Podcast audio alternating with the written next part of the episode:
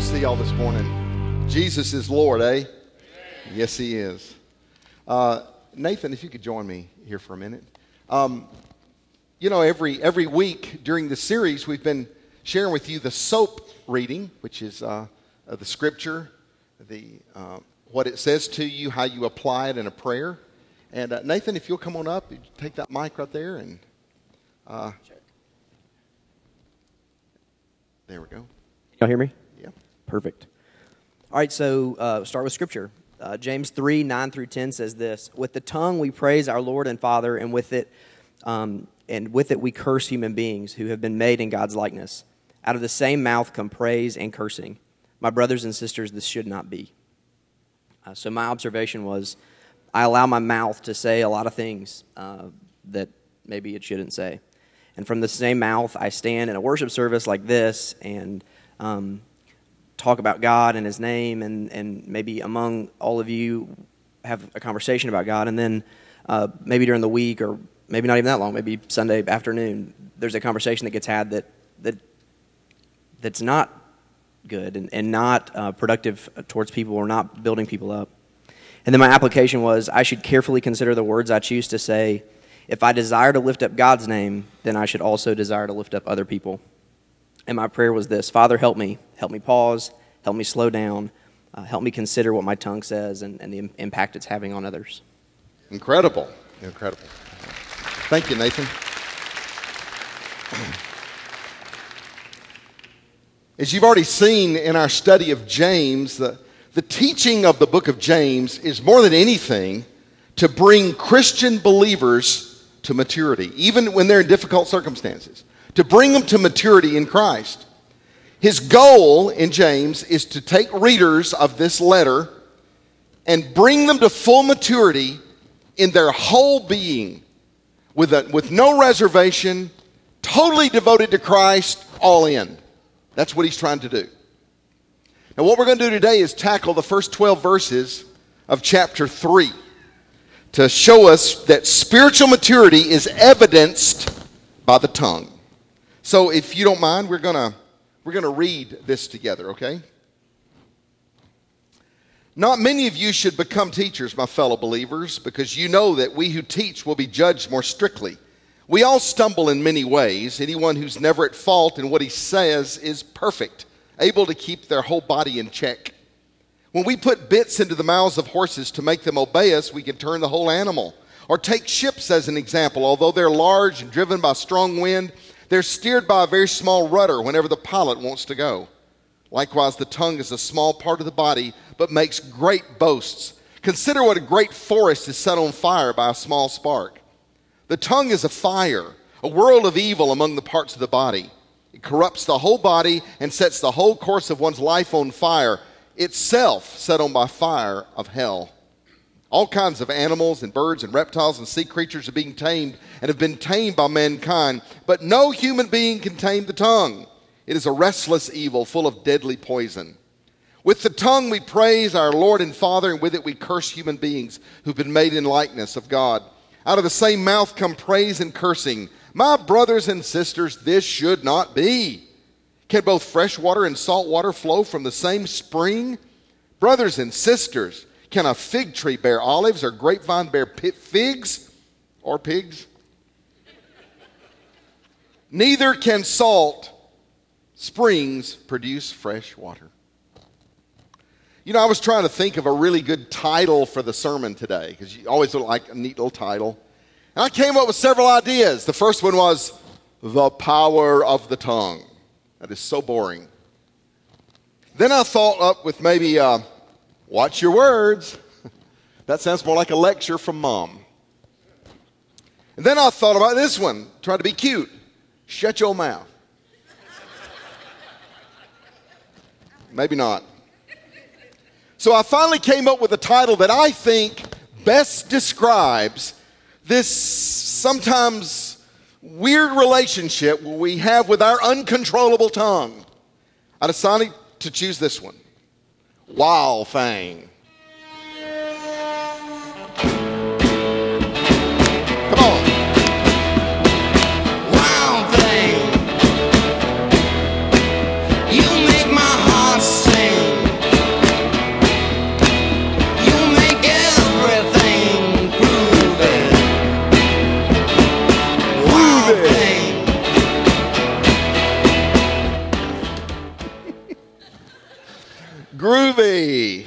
All of you that are about my age, this is totally up our alley. All humor aside, it really is one of the most powerful passages in the entire New Testament. As you remember, James was the half brother of Jesus. And James captures well what his half brother taught about controlling the tongue. And he easily divides this, this is, this is a preacher's paradise with this passage, into four neatly compacted little points, little sections. First of all, verses 1 and 2. James starts saying things about teachers. He says, None, some of you don't need to be teachers because you've got to know if you're a teacher, you're going to be judged more strictly. Now, why is that true? Because teachers are all about words, teachers are about what comes out of their mouth. And a teacher that has an uncontrollable tongue is teaching the wrong stuff. And he wants to make sure we understand that. So he's really saying in his first section, there is difficulty in taming the tongue. That's our first point. Difficulty of taming the tongue. Um, if James' words are applicable to teachers, then they are probably applicable to every Christian just as much. It's sort of as like we use our tongues to describe where we are spiritually. When I was a kid, I used to go to the doctor, and you know what the family doctor always said to the kid stick out your tongue, and you could do it was the only time in my life I could stick out my tongue at someone and not get a spanking. You know, the doctor sticks that stick down your throat and he looks in your mouth, he looks at your tongue. It's like he can tell a lot about our health by looking at our tongue. And it's the same spiritually, really, when you think about it. What comes out of our mouth is an accurate index of the health of our heart. Whoa, that's scary. Jesus said, out of the abundance of the heart, the mouth speaks. That's what he said. That's what Jesus said. So, as a spiritual physician, James decides he's going to do this thing and, and just take a tongue analysis of the church. Notice James's idea here. He said that a mature Christian should be able to bridle his tongue. You see, the tongue really needs a bridle, not just a, a stopper. A bridle means the tongue can be used for good or bad. Sometimes it means that we just need to learn when to be quiet, just to have some silence, to know when to shut up. Now, I'll be honest with you, that is the battle I struggle with the most. As you know, I'm a man of many words, many too many words. And, um, and I, know, I know that. I know it helps me to know that. I've had many people tell me that too. But it also means being able to bridle your tongue and be able to use it for what it was meant to be used for. By using gracious, uplifting speech when that's necessary, or just speaking the truth. But realizing sometimes you can murder love with the truth. so you have to know what the Spirit is saying. Use that, those words wisely. James, in other words, thinks that a person's speech is the best thermometer of his spiritual maturity. Did you hear that? A person's speech is the best thermometer of their spiritual maturity. And that is that makes me shudder. I stand here and go, whoa. And it's so evident to everyone. With all this being said, Jesus, uh, James realizes that nobody, except for Jesus, nobody has succeeded in totally mastering our tongue. Our only hope is that because we belong to Christ, we can become more and more like Him in the use of our mouth. That's true. That's our greatest hope. This battle that we are in for vocal holiness, vocal holiness, this battle we're in is one that has to be waged on a daily basis. It's an ongoing battle. It's not something you can come and get fixed one time at the altar. It's got to be something we keep with us all the time. The question is this Are you in the battle? Are you still in the fight or have you given up? And that's about being all in. You can't be all in if you're not still in the battle to control and bridle the tongue. Now, we got to fight the battle. The second little section he deals with, number two, would be called, this is weird, the disproportionate power of the tongue. Now, come on. The tongue is small. Oh, really, compared to the rest of us, the tongue is really quite small. Boy, does it have power. in, um, in James uh, 3, verses 3 through 5, he says, first of all, the tongue is like the bit in the mouth of a horse. Now, no doubt James had watched these Roman soldiers come in on their big Roman horses and, and no, noticed how the power of the Roman army or the, the power of the Roman police force, so to speak, or, or a chariot is all in the mouth of a horse. That, that, that Roman army only goes the way that the bit, in that little bitty bit in that mouth, takes it. Enormous power and energy with the tongue. And then he said it's like the rudder of a boat. Uh, by the way, large ships in those days were very common. There were, there were ships in the Roman Empire that would go across the Mediterranean that could carry over a thousand people. We think that's a modern thing. No, no, no, no. They, they were big shipbuilders. And he recognized that even that big ship was controlled by a small rudder that told it where to go.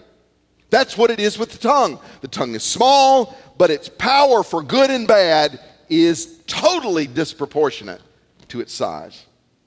This wise man once says this, and I love this phrase A fool's tongue is long enough to cut his own throat.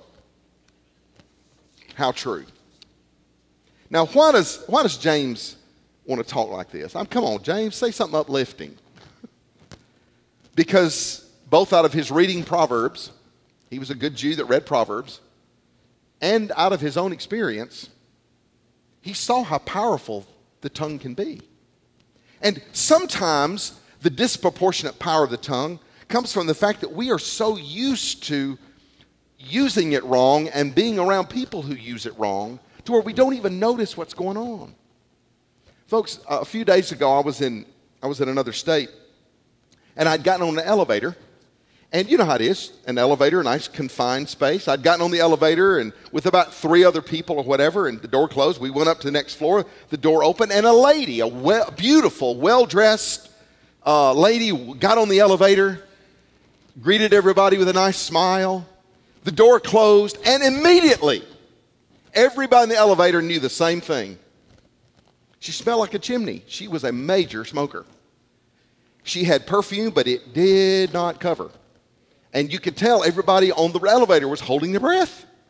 I mean, I, I, that's just the truth. And you know what? She had no idea that that that it was that reeking smell. She had no idea because everything to look at her said the opposite. In, in our smoke-free environment that we're used to, I remember when I was a kid, people smoked everywhere and all over the place, and it was like everywhere you went, you came home smelling like smoke. It's not like that anymore, and I'm glad. But uh, but I'm telling you, everybody in the elevator could tell it. Jesus says the same thing about us. We don't realize it sometimes, but everybody in the world know more about us than we do sometimes because we don't judge what's coming out of our mouth. We have no idea what we sound like. You ever hear yourself on a tape recorder and you go, oh, God. I hear myself on a tape recorder and I say, they should have cast me for the Beverly Hillbillies. No question. Every time I hear myself, I think, no. I mean, uh, Jeremy King, you, you've been on television a lot of your life as a, as, a, as a news announcer. Did you ever listen to yourself and go, oh man, did, you ever, did that ever bother you? It did. and Jeremy has the most perfect voice in the world. I would, I would like swap voices with Jeremy any moment. And see, we aren't aware of what other people hear sometimes. Of course, there's a positive side of this too. the disproportionate power can be really good. Uh, Proverbs 15:4 says, "A gentle tongue is a tree of life." How about that? Those small words you say to somebody, that encouraging word you give to somebody can change their life for the good too. It can.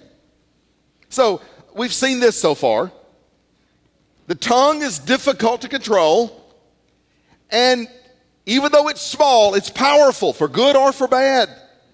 But we also see that all depends on the connection the tongue has with the heart.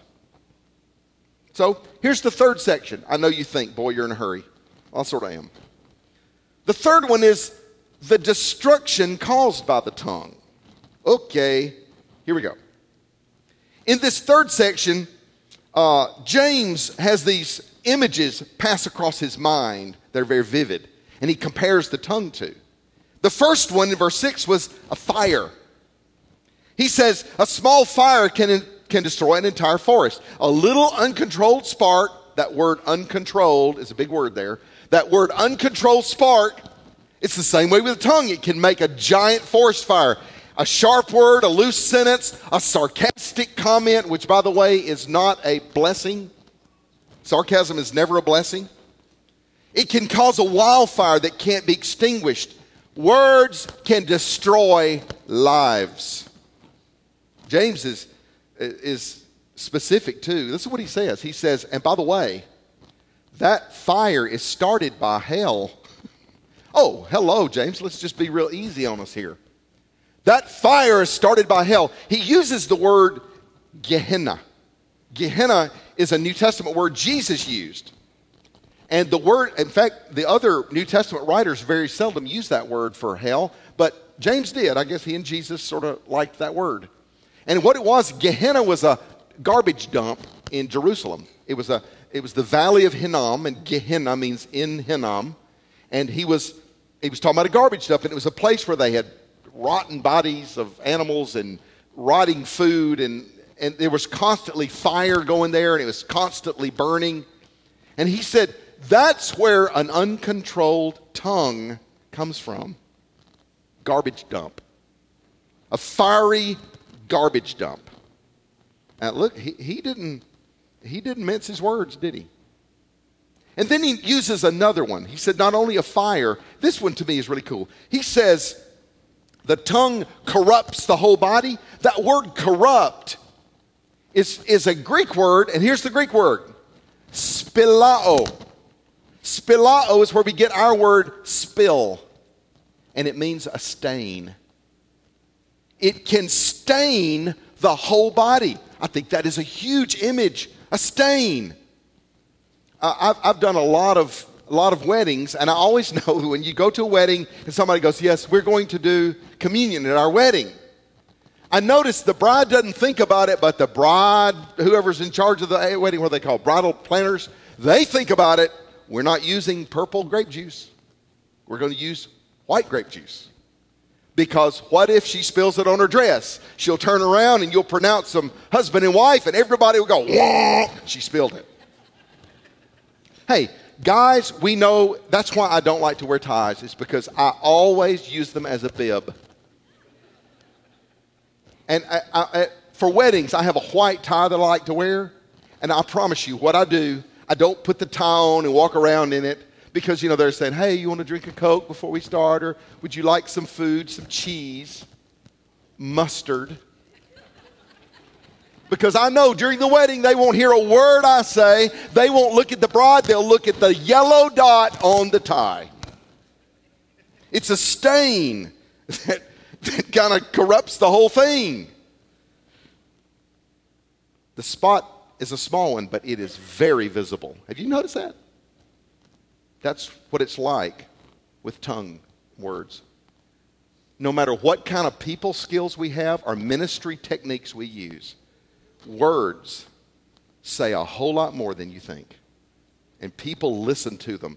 One big slip of the tongue, one careless tweet, one Facebook post has caused people, you've seen it, uh, TV announcers, sports announcers, television personalities, actors, actresses, preachers.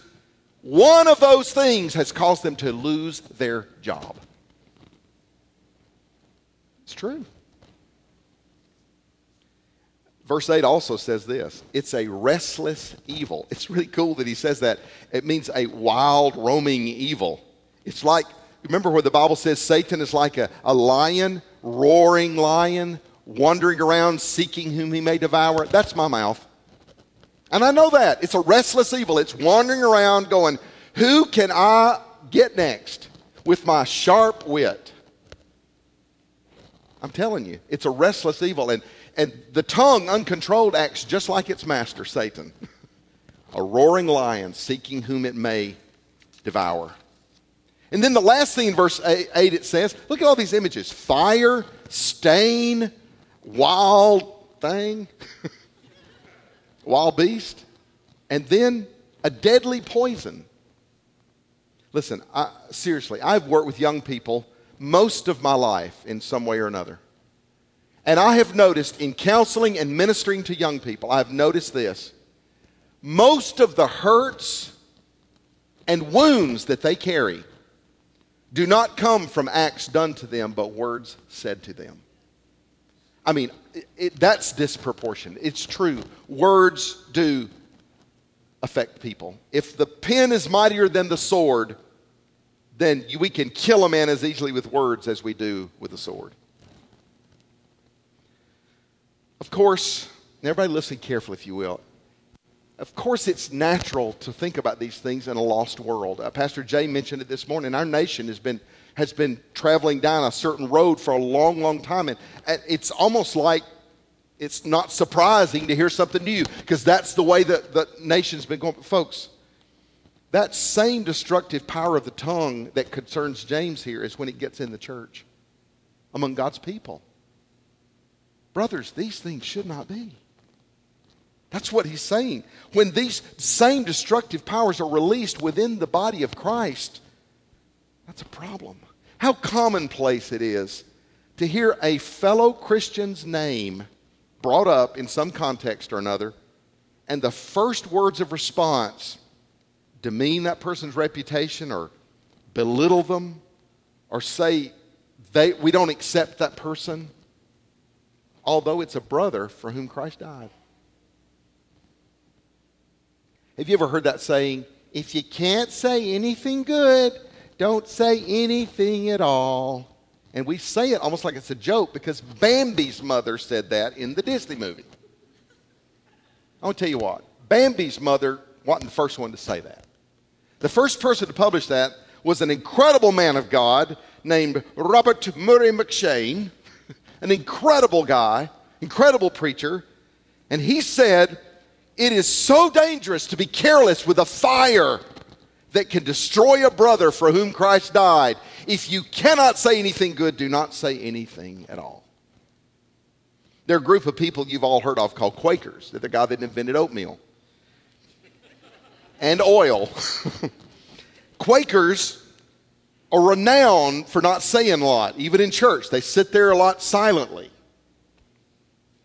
Their rule of thumb they have, and they're taught this from Sunday school up you must ask yourself three questions before I speak Is it true? Is it kind? Is it necessary? Well, there goes much of my vocabulary. I'm serious. Think about it. Is it true? Is it kind? Is it necessary? Jonathan Edwards, you've heard of him. Uh, one of my favorite historical figures. He's the guy that was so instrumental in bringing the Great Awakening to our country. Great man of God. When he was a teenager, he wrote a resolution, is what he called it. A resolution that he lived by all of his life. I'm going to read to you his resolution. I resolve to never say anything at all against anybody but when it is perfectly compatible with the highest degrees of Christian honor and of love of mankind and agreeable to the lowest humility with a sense of my own faults and failings and agreeable to the golden rule. I am resolved to never speak evil of any except when I have some particular good reason that may be proved by it. And I am resolved that there may be something benevolent in everything I speak. I am resolved that I shall hold this as a simple test of my own words for the rest of my life. What a cool guy. He made a resolution. How easily it is for our words to destroy what we've spent a lifetime building. I mean, ask people like Brian Williams about that. Ask people that have been fired from their jobs because of one statement that they've built all their life. When I was a teenager, uh, I was a senior in high school, and I, will just be real honest with you. I was, I was very vocal about my Christianity it was during the Jesus movement days, and I know people back then were like uber vocal, and I was, very vocal. I was one of the Jesus people and all, and everybody knew that. And I made, made sure everybody knew that. And that, that's sort of like what James says if you're going to be a teacher, you're going to be judged more strictly. And I, I remember, I, would, I, I remember this happening one time that just grieved me so bad about myself. I, I was in a PE class, and it was one of those lovely PE classes that some of you have been to where the coach was the PE teacher, but you played cards during PE and you sat there because he was worrying about the basketball team. So we played cards almost every day at PE and got a wonderful grade for it. And uh, we played, there was a craze where everybody wanted to play rook. I loved to play rook, it was really fun. And so we were playing rook, and you know, there are people playing rook, they're using the cards, everybody else is watching and they're looking and going, oh, you know, and, and oh, you shouldn't have played that and all that. And it was really quite fun out there. And, and I got into the game, and I remember a guy that was there in the circle playing rook. I, I thought he was trying to peek onto my, my cards. And he, he kept, uh, honestly, I think he was, but he kept trying to sort of, you know, look around and see if I had the rook or not. And it got on my nerves, got on my last nerve. And I did this. I'm going to tell you what I did. Man of God, this is what I did. I put my hand in the air and said, Lord, if he cheats again, strike him dead.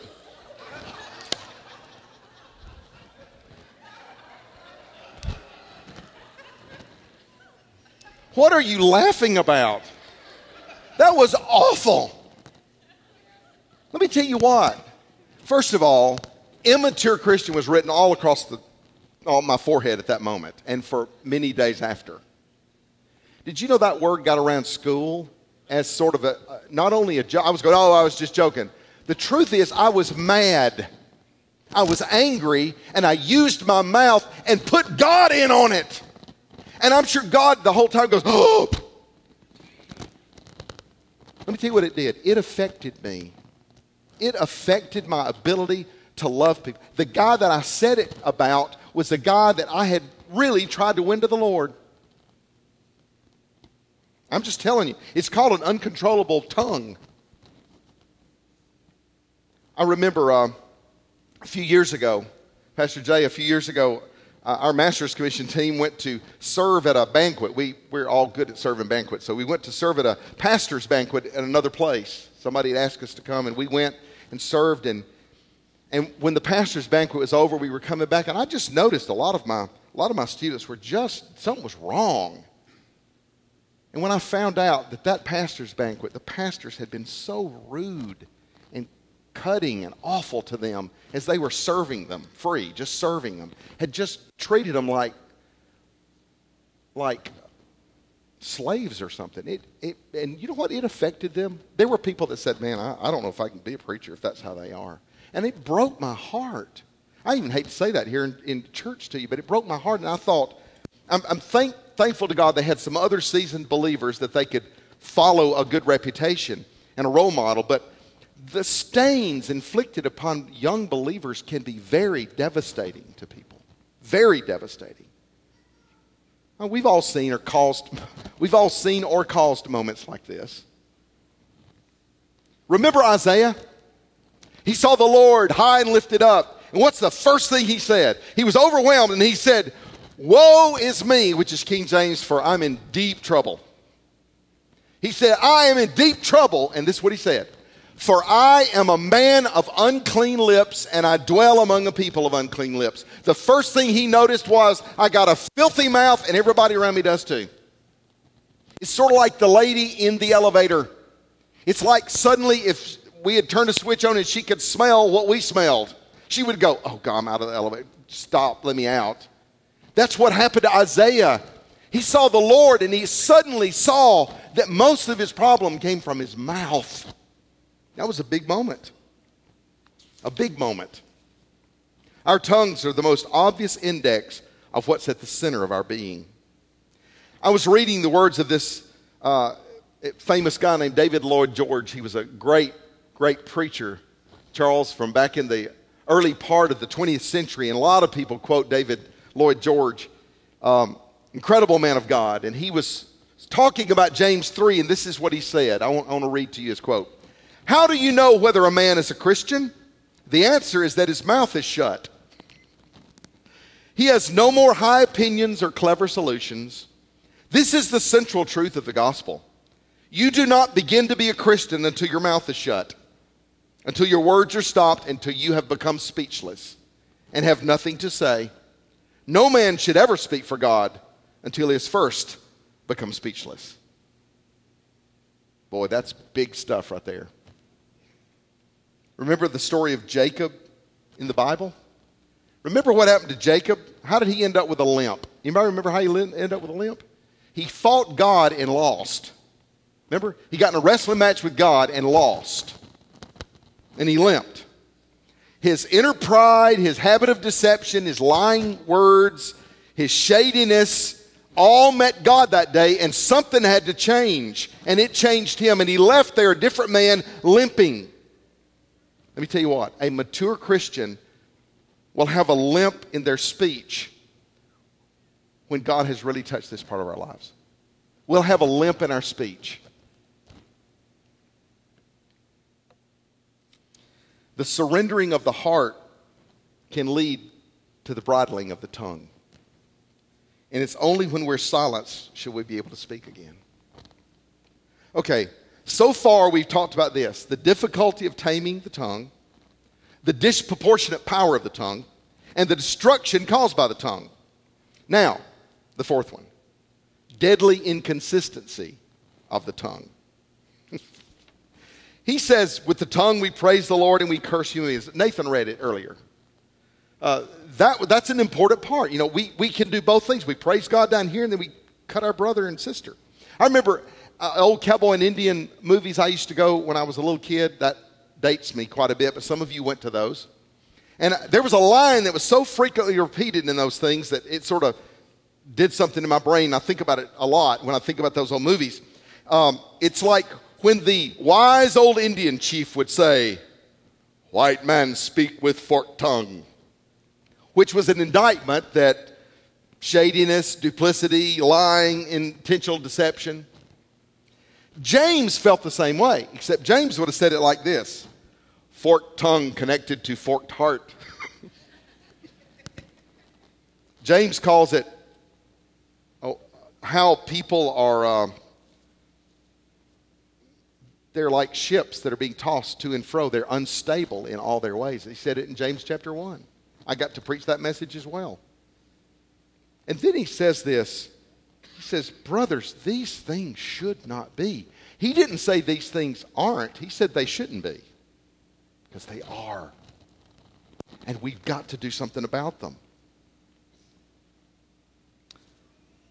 We were created in the image of God to bless God. And it is, it is hypocrisy, it is sin to bless God and one day and casually or intentionally curse those who've been made in his likeness. Um, I, I just want to tell you this. Jay mentioned earlier, and we've talked about it. This letter was written to people who were under persecution. If James needed to say that to Christians who were brave enough to undergo persecution and he still had to warn them, warn them with tough words about their tongues, how much more should he say it to those of us who are pampered Bible Belt Christians? If they can handle it, we better be handling it. Fellow Christians, good church folk, it comes down to one thing it's a fruit of the Holy Spirit we read in Galatians 5. The scripture says this The fruit of the Spirit is love, joy, peace, patience, kindness, goodness, faithfulness, gentleness, and self control. The fruits of the Spirit are not like gifts that are bestowed upon you. The fruits of the Spirit have to be cultivated.